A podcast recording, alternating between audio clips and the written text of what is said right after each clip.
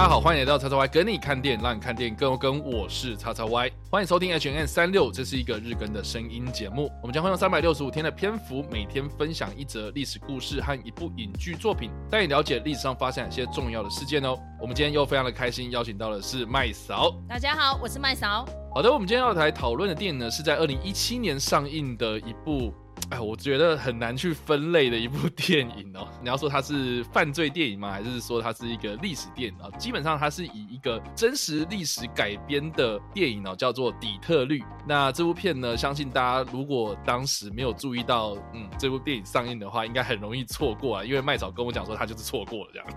哎，真的，我错过这部电影，但是看完的感觉五味杂陈呐。这个事件背景让叉叉 Y 跟大家介绍一下。哦，我先讲一下这部片好了，因为这部片其实在二零一七年的时候呢，在美国上映哦，然后他的导演呢是凯萨琳毕格罗啊，也就是这个 詹姆斯卡麦隆的前妻啊。那他之前最有名的作品呢，应该相信很多人都有看过啊，就是零零三零凌晨命令，凌晨密令哦，真的很难念哦。这部片就是在讲刺杀宾拉登的过程嘛。那在更早之前呢，有一部哦，就在奥斯卡上面呢，也是非常受到瞩目的一部电影，叫做《危机倒数》。这个也是让我们的鹰眼呐，还有我们的猎鹰呐，两个人在荧幕上打架 这样子的一个呃一部片子，就在讲那个伊拉克战争的过程之中，有那种拆弹小组的那个故事。这样，其实，在更早之前呢，凯撒琳·毕格罗还有另外一部，就是也是以军事题材为背景的电影哦，叫做《K 十九寡妇制造机》，就是在讲俄罗斯的一个前潜艇的。故事这样子哦，所以其实哎，凯撒琳毕格罗她虽然是一个女导演，但是她对于这种军事的题材一直都非常有兴趣这样子哦，而且呢，也是这个奥斯卡的常胜军哦。她也是呢，因为指导了《危机倒数》的关系，所以就获得了奥斯卡的最佳导演奖。然后《危机倒数》这部片呢，也有获得最佳影片。当时呢，哦，就是她跟这个她的前夫詹姆斯卡麦隆呢所导出的《阿凡达》这部片哦，都是在奥斯卡上面呢竞争非常的激烈这样子哦。所以有人就说呢，在二零一零年的那。一届第八十二届奥斯卡金像奖上面呢，其实是一个前妻跟前夫两个人的一个大对决，这样，哎，结果妻子胜出哦。然后呢，在那一届的奥斯卡上面呢，毕格罗呢，他也得到了最佳导演嘛，啊，成为了史上第一位获得奥斯卡最佳。导演奖的女导演，那当然第二位就是我们最近导出《游牧人生》的赵婷嘛，啊，同时呢也是永恒族的导演嘛，我相信应该没有人想要记得后面这件事情，但不管怎么样啦，凯萨琳毕格罗他确实是一个很厉害的导演哦，所以呢，我当时就是很期待，就是说这部《底特律》啊，哦，因为他在二零一七年的时候拍出这部片的时候呢，我就非常的期待，然后结果在台湾。竟然要到了二零一八年的时候上映这样子，而且呢，我印象非常深刻啊，它就是在我二零一八年的生日那一天，我生日的那一天上映，四月十三号上映，我生日的那一天就排了一堆电影，然后《底特律》就是我其中一部。我记得我那一天看的大概好像是六部电影吧，我就一整天就耗在电影院里面这样子。这部片呢，我当下看到的时候呢，我非常非常的喜欢，很大原因是因为呢，这部片它的故事背景其实在描述一九六七年的美国非常著名的一个算是。暴动吧，哈，就是底特律这个城市发生的暴动事件。当然，这个暴动事件呢，就是有关于当时非常严重的种族问题啊、种族议题啊、种族之间的一个冲突。但是，底特律这部片呢，它并不是直接描写这么大的一个城市啊，这个暴动事件啊发生的过程，它反而是直接的描写了一个房子里面所发生的故事。那这个房子里面到底发生什么事情呢？基本上你可以当做是几个白人警察。啊然后冲到了满是黑人的屋子里面去，然后就指责他们是说什么哦，你们有犯罪，你们有犯罪的嫌疑这样子，所以我们把全部都铐上手铐，然后一个一个审问，就是有点像是在做这种私刑然后就是这种很非法的这种审讯的一个过程这样子。那当然呢，里面这些黑人啊，哦，就是很难去反抗这些公权力嘛，所以就被压着打这样。所以在看这部片的过程之中，你是那个情绪是非常非常紧绷的，而且呢，你会对。这整件事情呢，一直直摇头，你就觉得怎么可能会发生这种事情？怎么会有这种事情发生在进入到二十世纪的美国这样子哦？所以其实你很难想象。那这部片呢，里面呢也是网罗了非常非常多知名的演员啊。我觉得这部片的那个卡司真的是 真的是值得要去电影院看一次哦。包括呢，就是我们在哎星际大战啊、呃，我们、很多星际大战迷很不愿意去面对这个七八九集里面的这个主角 John Boyega 嘛，然还有。哎，这个眉毛非常特别的一个男演员啊，叫做威尔普尔特，就是全家就是米家的那一位。看到他眉毛就是知道说哦，就是这个人呐，哈，就是这位男星这样子。我觉得很特别，因为我们之前看到全家就是米家，或是呢之后他有演出，比如说移动迷宫，就是这些片子里面呢，他都是一个到热血青年呐、血气方刚的那种年轻人的感觉哦。哎，可是，在底特律这部片里面呢，我觉得他的表现真是让我刮目相看了、第一个就是他的那个演技非常的稳重。就是他在演一个白人警察，可是他要去哦对这些黑人们，他自己本身有那种歧视啊，那种心情上很复杂的一种冲突啊。我觉得在这部片里面呢，我真的是对这个演员留下非常深刻的印象。那当然呢，这部片里面呢，除了这两位演员之外呢，还有像是《境界》的导演嘛，或是男主角哦约翰卡拉辛斯基，或是最近哦被那个绯红女巫变成通心粉的那一位。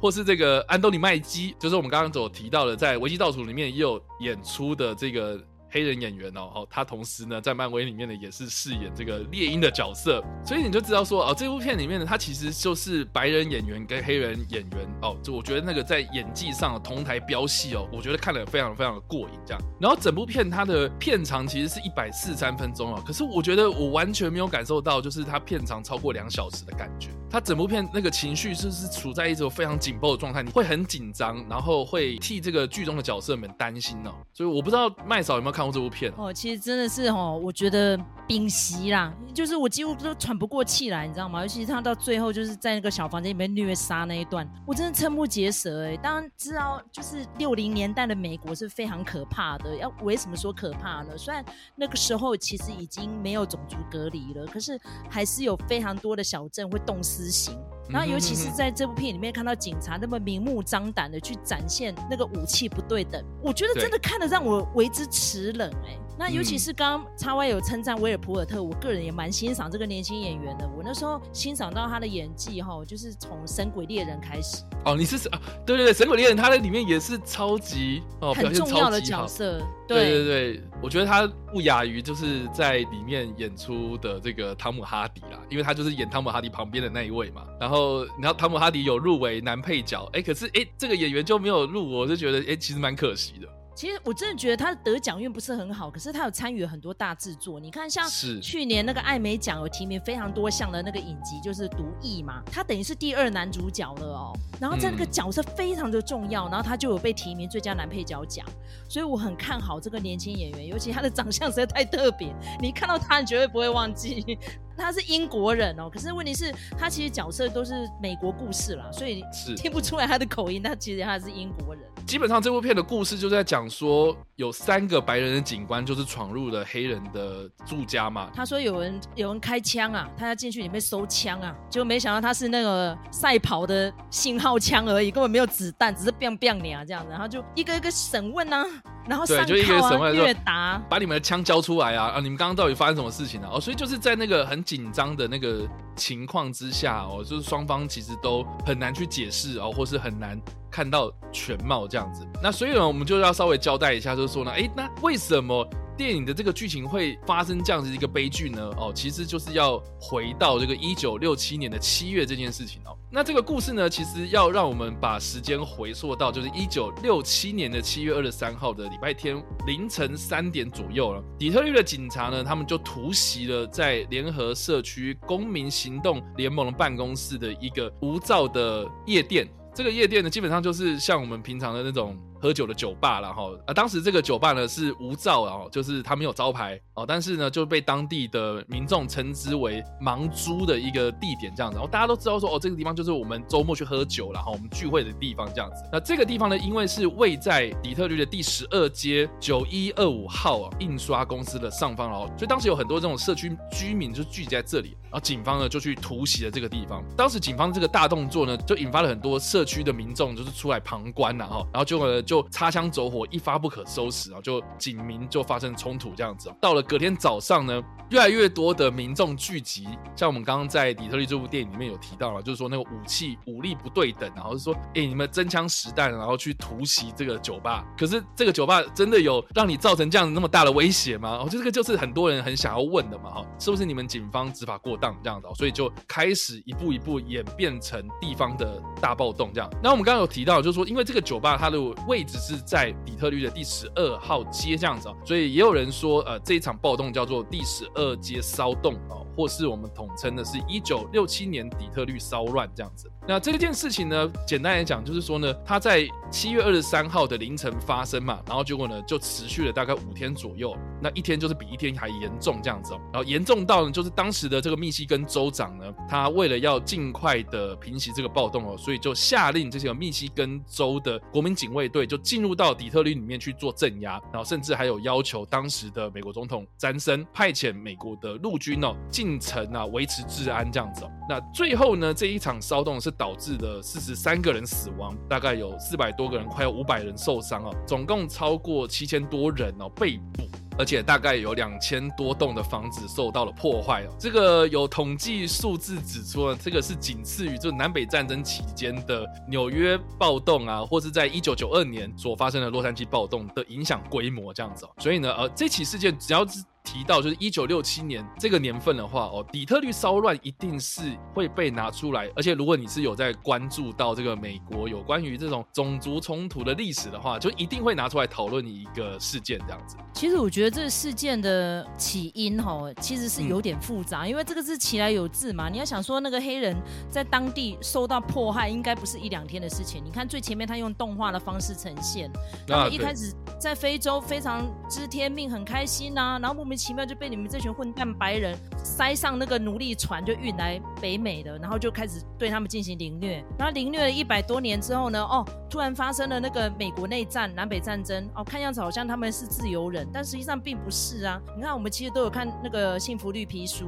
还是给你一大堆限制啊。那甚至于底特律是工业城嘛，大家知道因为什么有个唱片行叫 Motown，就是因为它里面非常多的那种通用汽车啊，什么各地车厂，所以、啊、汽车工业啦，对，嗯，对，所以这群黑人。们呢，势必他们就是要可以做欧丘，可是做了欧丘不表示说哦，你就好像呃就可以丰衣足食了，就可以买房买车，实际上又不是，因为马上日本汽车就进来了，抢走美国通用汽车的订单，所以他们很多工厂一间间关掉，就是失业了嘛，所以失业是不是他们过得苦，很闷？他们就会想找地方发泄，就喝个酒，去跳个舞什么的。那你白人时不时就来闹，然后尤其他们很多白人并不是正式挂牌警察，他们是那种国民军那种的。大家知道，其实美国各州都还不一样的制度。你看，像德州还有什么季警啊？啊，骑警，骑警不叫警察呢，就很奇怪。嗯、然后他们那时候底特律就是有这样的警察，你说他是便衣又不是，他有配枪。所以像威尔普尔特这一种就是很奇怪，他就是可以滥用他的权力动私刑。那尤其是里面关键就是有两个白人女孩。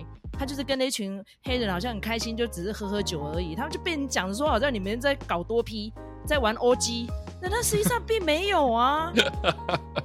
对对对，我觉得这个这部电影里面呢、它虽然是描写了一个房间里面的冲突，可是我觉得它是一个缩影呐，哈，就是说当时的这个复杂的种族议题所衍生出来的乱象的一个缩影哦，就是说每个人都互相不信任，然后也不想要去了解，在这种不了解、互相不想了解的情况之下，就会产生很多误会哦，就像刚刚麦草所说的，而是说这部电影里面的这个剧情呢，虽然它不是描写这五天，就是一九六七年这个底特律暴乱的五天。所发生的过程，可是他可以用一个晚上，一个小房间，然后七个演员们互相这种针锋相对的一个过程哦，你就可以看得出来，就是说呢，当时的美国哦，这个社会啊，基层的人民们哦，是多么的复杂跟矛盾这样子。所以，我个人是非常的推荐大家可以有机会的话，一定要把这部片拿出来看哦，因为我觉得它就是展现了这个导演的功力啊，还有这个编剧哦，他怎么样应用小小的一个空间，可是他成功的。把这些议题全部一个一个的抛出来，